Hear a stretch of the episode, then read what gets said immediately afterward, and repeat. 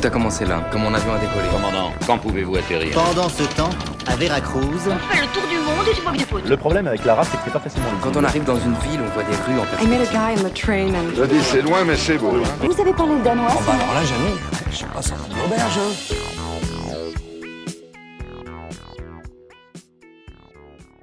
Bonjour à tous, nous sommes ravis de vous retrouver après le break d'hiver pour le second round de votre émission Abroad avec nos 3 A. Et pour changer de climat et échapper au froid parisien, direction Singapour pour venir aux nouvelles de notre correspondant Kylian qui y attaque son deuxième semestre. Bonjour Kylian, euh, en direct depuis Singapour, comment vas-tu? Bonjour, bonjour, ça va très très bien euh, depuis la dernière fois. Je vis ma meilleure vie. Tu as repris tout juste tes cours, c'est bien ça? Ouais, c'est ma première semaine de cours. euh, du coup, je, continue, je, ouais, la demain, je vais entamer ma deuxième semaine de cours euh, pour le second semestre. Ça passe trop vite. Est-ce que tu as eu un break cet hiver, euh, des vacances entre les deux semestres? Oui, en fait, ça, c'était à peu près comme Sciences Po. C'est-à-dire que j'avais, euh, entre les deux semestres, j'avais environ un mois et demi, je dirais à peu près, euh, pour vaquer mes occupations. Et, et c'est ça. Oui, c'est ça à peu près. Ok, et euh, est-ce que tu peux nous en dire un petit peu plus sur ce que tu as fait pendant ce temps-là? C'était un bon moment ces vacances, j'ai fait pas mal, j'ai eu l'occasion de faire pas mal de choses. euh, euh, donc la première partie, j'ai- j'ai j'ai entamé une sorte de challenge sportif. J'ai- Je suis parti au Vietnam et j'ai j'ai traversé le Vietnam en vélo de Hanoï, qui est la capitale, jusqu'à Ho Chi Minh City, qui est l'autre grande ville du pays. euh, et j'ai fait, je l'ai traversé en vélo tout seul. C'était c'était un très sympa, beaucoup d'émotions, beaucoup de rencontres. euh, C'était peut-être un peu imprudent, mais euh, voilà, j'avais, j'avais préparé tout comme il fallait. Euh, du coup, c'était un, moment vraiment très sympathique euh, et euh, dont je me rappellerai. Je pense que j'ai bien rentabilisé mes vacances, ne serait-ce qu'avec ça. Mais en plus, j'ai eu plein d'autres choses qui se sont passées. J'ai pu retourner deux semaines en France euh, pour la période de Noël. Et puis, j'ai pu repartir euh, à Singapour mais accompagné, accompagné de, d'un petit ami qui, avec la- et on a pu partir en Indonésie, je lui ai fait un- visiter un peu Singapour, que je commence à connaître maintenant, et puis on est parti euh, en Malaisie, on a pu voir Kuala Lumpur, Malacca, l'île de Bintan, c'était vraiment très sympathique. Si j'ai bien compris, t'es rentré en France. C'était ta décision de rentrer en France ou un impératif plus familial ou euh, On va dire que j'avais un impératif familial et euh, partenarial. Ce que je voulais savoir, c'est qu'est-ce que ça t'a fait de rentrer en France? Euh, Est-ce que c'était plaisir, joie, soulagement, déception même peut-être? Bah, franchement, ça, ça m'a fait du bien. Euh, Enfin, j'adore Singapour, vraiment, j'adore Singapour. Euh, mais ne serait-ce que revoir un peu sa famille, ses amis proches, sa petite amie, forcément. Euh, c'est quelque chose que forcément j'aurais jamais à Singapour. Donc, euh, pour faire le plein de batterie de toutes ces personnes, euh, c'était vraiment un plus. Enfin, j'ai eu de la chance de pouvoir faire cet aller-retour. J'ai fait mon plein de baguettes tradition. Est-ce que t'as eu des choses qui dont tu t'es rendu compte qui t'avaient fortement manqué en France, mais auxquelles t'aurais pas pensé en premier lieu en partant à Singapour quoi? Bah voilà, c'est ça, hein, la baguette tradition. Je suis un vrai français apparemment, puisque ça n'existe pas. Et, enfin, quelconque type de pain que je considérais comme comestible ou ayant du goût, euh, ça n'existe pas à Singapour. C'est-à-dire que il y a même des enseignes qui s'appellent Paris Baguette. C'est-à-dire que vraiment, il n'y a aucun effort. C'est dans le titre. Tu rentres dans ces, dans ces établissements et bien, il pas de baguette. Pas de baguette à l'horizon. Euh, donc voilà, première chose que j'ai faite quand je suis retourné en France, c'était euh, m'emparer d'une baguette tradition et c'était vraiment très satisfaisant. D'un point de vue plus des difficultés quand tu es rentré, on a souvent tendance à dire quand on revient d'un pays où on parlait anglais, on a du mal à parler français.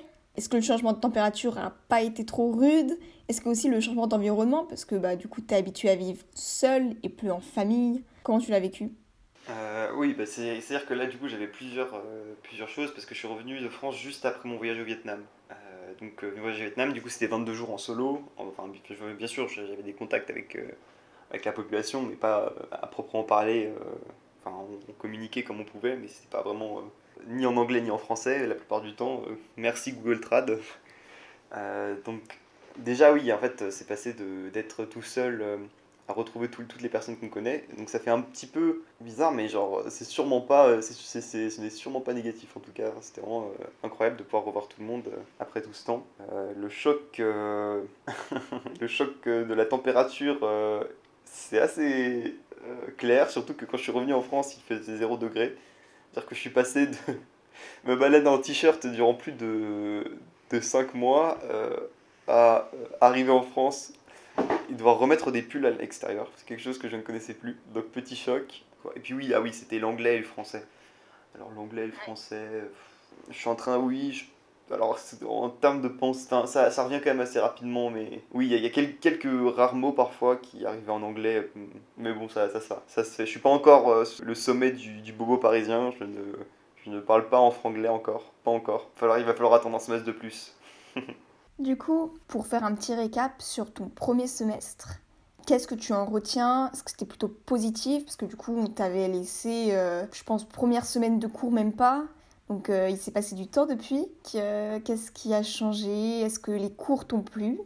Ouais, les cours m'ont bien plu. J'ai vraiment euh, bien accroché euh, au collège d'art libéral. C'est une méthode intéressante. Enfin, ça ressemble un peu à Sciences Po sur certains abords, mais en fait, c'est, je dirais que c'est la méthode ressemble beaucoup à Sciences Po, mais sans, sans la partie cours magistral et partiel. C'est-à-dire qu'on base tout sur euh, la partie cours de conférence, euh, donc les lectures. Euh, lectures sont la, clé de voûte du cours, c'est- c'est-à-dire qu'il faut vraiment, euh, pour chaque cours, c'est à peu près 40, euh, 40 pages à chaque séance, et on a deux séances par semaine. Donc voilà, mais du coup, pour peu, et puis voilà, on, choisit, on, a beaucoup plus de liberté sur les cours, ce qui fait que j'ai pu choisir des cours qui m'ont vraiment plu. Donc les, lectures, les readings étaient vraiment hyper intéressants. Tu pourrais nous donner euh, quelques exemples de cours que tu as, que as pu suivre ce semestre? Euh, oui, alors j'avais politi- International Political Economy, euh, Comparative Politics, j'avais Edge of Empires, ça c'était un cours d'histoire, et euh, un cours de théâtre. Ok, et s'il y avait un cours que tu aimerais conseiller pour de futurs euh, 2A qui partiront à Singapour à YLNUS l'année prochaine, est-ce qu'il y en a un que tu recommanderais particulièrement? J'ai beaucoup aimé euh, chacun de mes cours, chacun à leur manière en fait, et je pense que ça dépend aussi de, de chaque élève, parce que par exemple, un cours qui m'a très fortement intéressé, c'était le cours de Comparative Politics. J'avais déjà eu euh, ce cours euh, en deuxième année de Sciences Po, et j'avais décidé d'avoir ce cours ici parce que je m'étais dit sûrement que ça m'offrirait une vision différente de, de ce, de ce cours, parce que voilà, ce qui les valeurs qu'on peut avoir en France, par exemple, euh, ne sont pas du tout les mêmes qu'à Singapour. L'a- vision du monde n'est pas forcément la même. Et effectivement, j'ai pas été déçu. J'ai fait que des choses différentes de, tout ce qu'on a fait en, en France. Euh, et les, les readings étaient hyper intéressants. Est-ce que tu aurais un moment mémorable ou un souvenir mémorable de ce premier semestre qui te vient en tête quand on te dit premier semestre à Singapour? Hum, alors, bien sûr, mon voyage au Vietnam à la fin, c'était quand même assez mémorable. Après, c'est pas, pas à Singapour même. Forcément, c'était vraiment euh, un moment assez fort. et un- euh, c'est un gros objectif, euh, 1800 km. mon Dieu.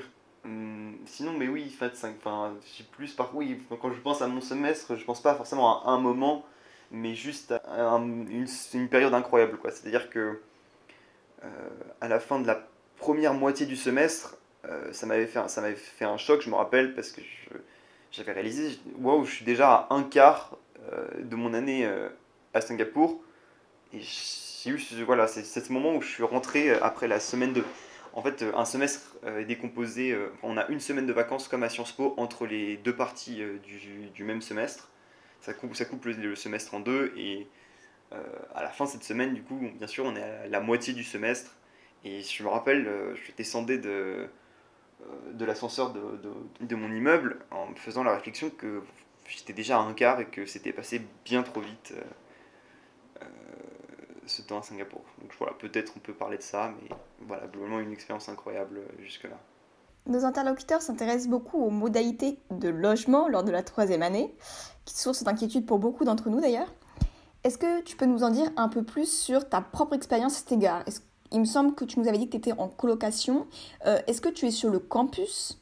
Oui, c'est comme je l'avais. Oui, c'est ça. je- J'en avais un peu parlé dans mon premier audio. J'avais dit que j'étais en, campus. Donc oui, voilà. En fait à Singapour, euh, à part la SMU, toutes les universités proposent, euh, ont un modèle de campus. Donc euh, YLNUS n'y fait pas exception. A il y a trois collèges rési- résidentiels euh, qui représentent trois maisons, entre guillemets, euh, Saga et Chendana, qui sont trois arbres euh, et qui ont trois symboles. Nous, c'est le lion, euh, enfin le tigre. Et voilà, en fait, c'est décomposé en plusieurs tours, trois tours. Moi, je vis dans la tour centrale, du coup, c'est le tel de Helm. Oui, voilà, on vit en colocation, forcément. Et qui sont tes colocataires? Alors moi je vis avec...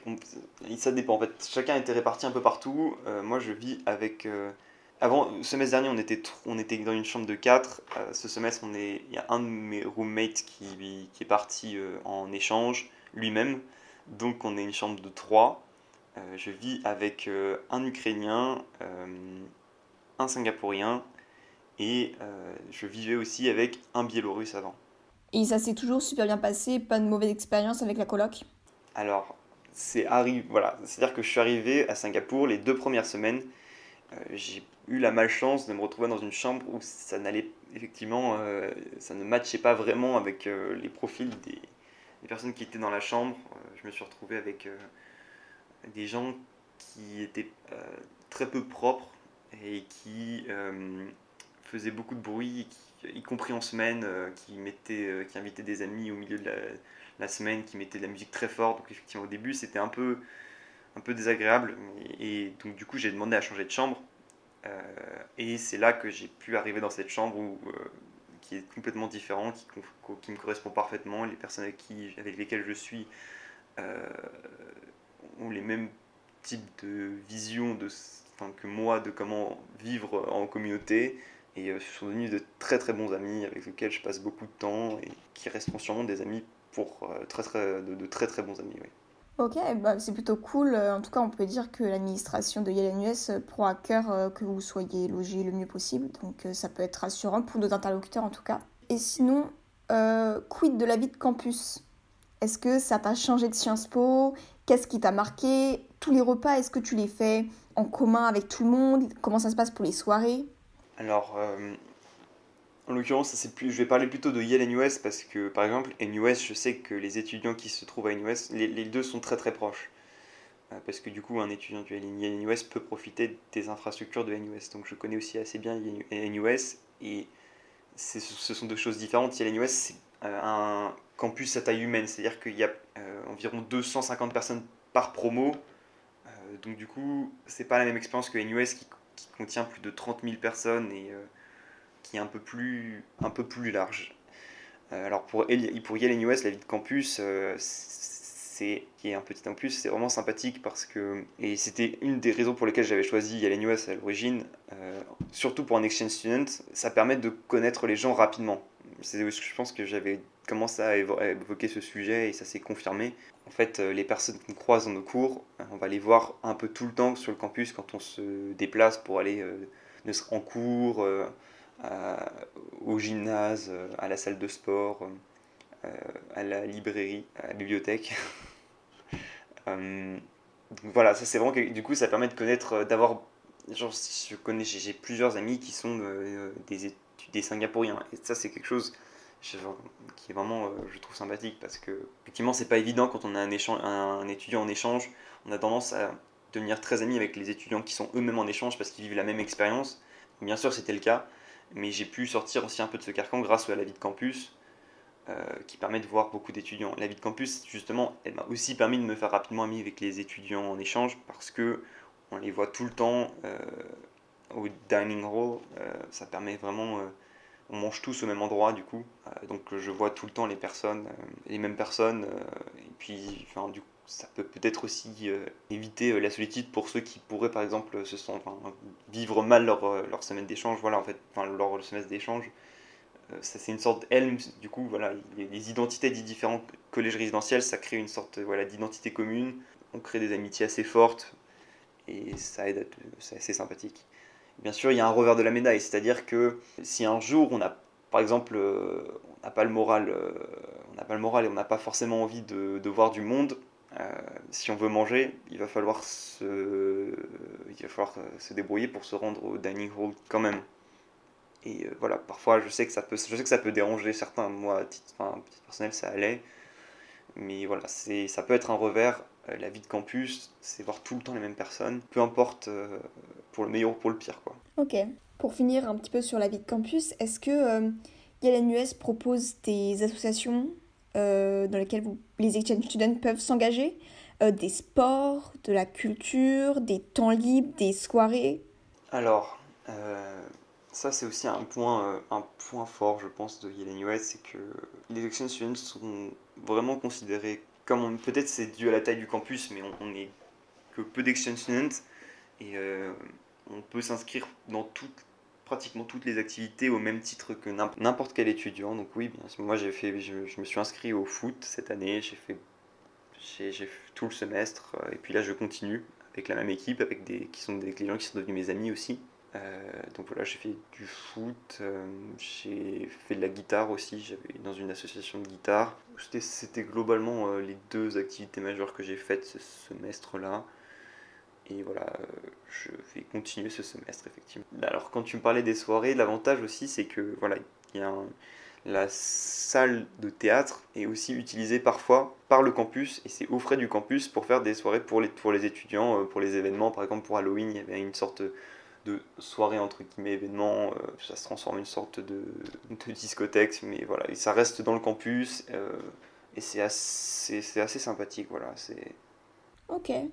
Pour les rencontres qu'on se demande beaucoup à Sciences Po, c'est euh, combien de Français, notamment de Sciences Po, sont admis, ont été admis du moins cette année à Yale US cette année, on a été quatre étudiants. Et ça se passe bien? Est-ce que vous avez tendance à rester ensemble ou Alors bien évidemment, le fait qu'on soit tous français, euh, et qu'on vienne de la même école, euh, ça rapproche, ça rapproche assez. Je suis, c'est forcément de, tous les échanges euh, passés et, et euh, futurs, enfin et particulièrement maintenant en fait. c'était, ce sont des personnes dont les, des- desquelles je suis parti, on- je suis devenu particulièrement proche.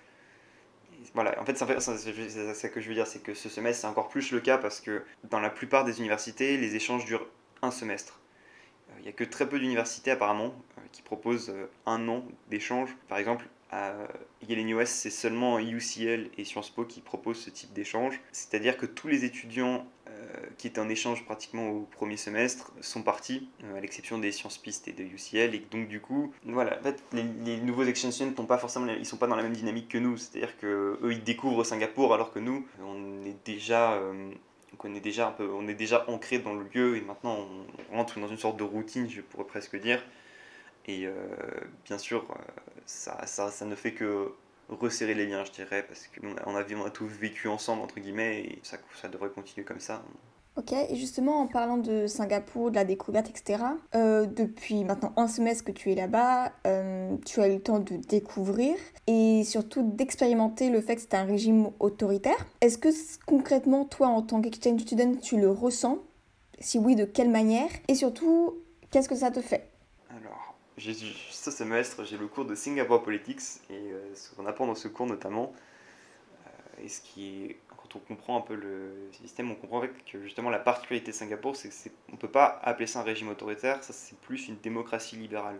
Bon, bien sûr, ça reste euh, une nuance. euh, Une démocratie illibérale? Oui, parce que, les, parce que le Parlement est, uniquement. Et c'est ça qui est très très particulier, et c'est pour ça que je voudrais comprendre particulièrement ce semestre, c'est que soit le parti majoritaire n'encourage pas les autres partis d'opposition, mais la population vote de manière euh, libre euh, pour le Parlement. Et euh, c'est assez, assez intéressant parce que du coup, les gens, effectivement, et en fait, le, le, parti, le parti ça s'appelle le PAP, ce qu'il a, ce qu'il a fait, il a mené comme procédure durant des années, c'est de faire en sorte de laisser aucune chance aux autres partis en essayant, mais du coup, sachant que les autres partis pouvaient quand même se faire élire, c'est c'est, entre guillemets forcé à essayer de recruter toutes les personnes les plus efficaces et d'essayer de, de- d'être le plus efficace possible parce qu'il y avait cette sorte de, d'épée de Damoclès au-dessus de leur tête, de leur tête qui est si jamais les résultats ne sont pas corrects, le, la population peut changer d'avis. Et du coup, c'est une sorte de politique qui s'est ancrée dans la, dans, la, dans la tête des gens et les gens ne pensent même plus à voter autre que le PAP. Les gens votent de leur plein gré pour le PAP, euh, mais en fait ils ne considèrent même plus l'opposition parce qu'on les a dépolitisés. Et, euh, par exemple, NUS a été construit sur une colline euh, pour empêcher les rassemblements euh, les manifestations des étudiants. C'est-à-dire que comme c'est sur une colline, il faut se déplacer et ça prend du temps. et en plus, du coup, il n'y a plus cet effet de masse parce que les étudiants sont, en termes de position, ils sont pas au même niveau. Et je pense que cette anecdote sur NUS représente à peu près Singapour. C'est-à-dire que d'un côté, il y a cette notion de ça a été clairement construit euh, pour limiter la liberté d'action des étudiants finalement, ce qui paraît inconcevable pour euh, une personne en France. Et en même temps, par exemple, NUS est devenue euh, une des meilleures universités du monde. C'est, voilà, je pense que ça représente Singapour. C'est-à-dire que tout n'est pas blanc ou tout noir, il y a vraiment cette notion, et c'est pour ça que c'est une des raisons pour lesquelles je voulais venir à Singapour, c'est comprendre ça, et je vais essayer de continuer de le comprendre. C'est cette notion que d'un côté, Singapour, c'est assez impressionnant, ne serait-ce enfin, la sécurité qu'on peut avoir à Singapour, euh, l'efficacité des transports, le, toutes les infrastructures qui sont extrêmement développées. Et d'un côté, il y a vraiment cette notion de respect des règles, influence euh, du parti euh, qui peut, peut, se faire ressentir, pas de manière directe, mais toujours dans des petits détails. Et voilà, c'est ça que je dirais de Singapour à ce point-là, à ce niveau-là. Dans ton premier audio, tu disais que tu voulais profiter aussi cette année pour visiter euh, les pays aux alentours de Singapour. Donc si on a bien compris, tu as fait un bout de Vietnam, voire un gros bout de Vietnam, un peu de Malaisie, un tout petit peu d'Indonésie. Pendant la semaine de break, tu es parti euh, pendant l'intersemestre? Oui, je suis parti euh, à Bali, en Indonésie encore. Ok, donc tu as déjà fait pas mal. Est-ce que tu envisages pour le prochain semestre un voyage déjà? Est-ce que tu as des idées? Alors, euh, pour euh, le semestre qui vient, j'aimerais bien euh, essayer de continuer à visiter l'Asie du Sud-Est. ce qui m'intéresse maintenant, ce serait le Laos quelques jours peut-être, le Cambodge et la Thaïlande, parce que l'avantage de ces trois pays, qui se trouvent, ils sont très proches, que c'est peu, le billet d'avion est peu cher. donc voilà, je commence à considérer la possibilité de faire, euh, de faire un grand voyage dans lequel je traverserai ces trois pays. Ce serait l'objectif. En une semaine Je sais pas encore les, les modalités. Peut-être que je ferai euh, ces trois pays en deux fois. Mais voilà, c'est ces trois pays qui m'intéressent euh, parce que l'Asie du Sud-Est, comme après avoir fait ces trois pays, je pense que je pourrais avoir vraiment, entre guillemets, fait un tour assez exhaustif de, de ce que c'est l'Asie du Sud-Est. La vie à Singapour est chère les hôtels à Singapour sont chers, parce qu'il s'avère que durant euh, la moitié du semestre, à la fin du semestre, euh, on n'a pas le droit d'accéder à nos chambres, à part si on, reste euh, durant tout le, toutes les vacances. J'ai dû du coup payer un hôtel, et pour le prix que c'était, c'était très moyen. Mais oui, c'est ça. En fait, hein, pour le ne serait-ce qu'au Vietnam, par exemple, et c'est une des raisons pour lesquelles j'ai pu faire mon voyage, c'est que je pouvais dormir dans une chambre plus que correcte pour 5 euh, euros. Pour finir, est-ce que euh, pour les prochains, on va bientôt recevoir nos résultats de 3A, donc pour ceux qui partiront à Singapour l'année prochaine, un plat que tu recommandes et un lieu à Singapour que tu recommandes fortement Encore une fois, il y a tellement de choses à découvrir à Singapour et ça fait sa force, euh, le mélange culturel. Euh, j'aime beaucoup de choses. J'ai, en fait, j'ai même fait une liste euh, des plats que j'adore à Singapour et que je veux retrouver, que ce soit la nourriture indienne, chinoise. Alors moi, j'ai bien sûr...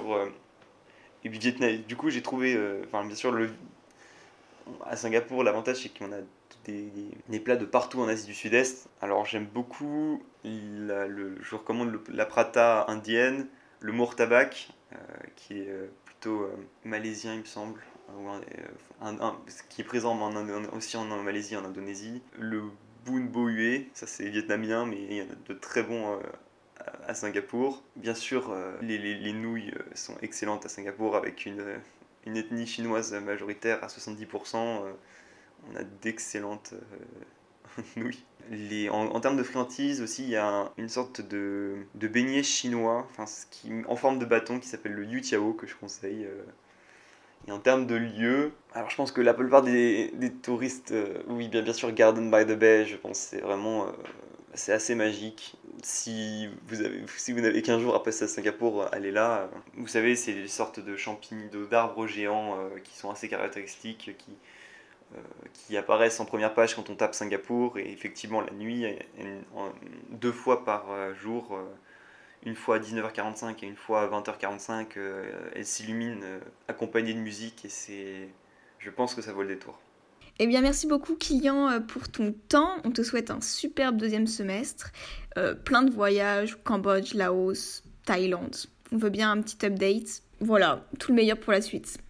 Merci beaucoup. J'espère que j'en aiderai quelques-uns et voilà, que ce sera utile pour vous. Et voilà, à bientôt.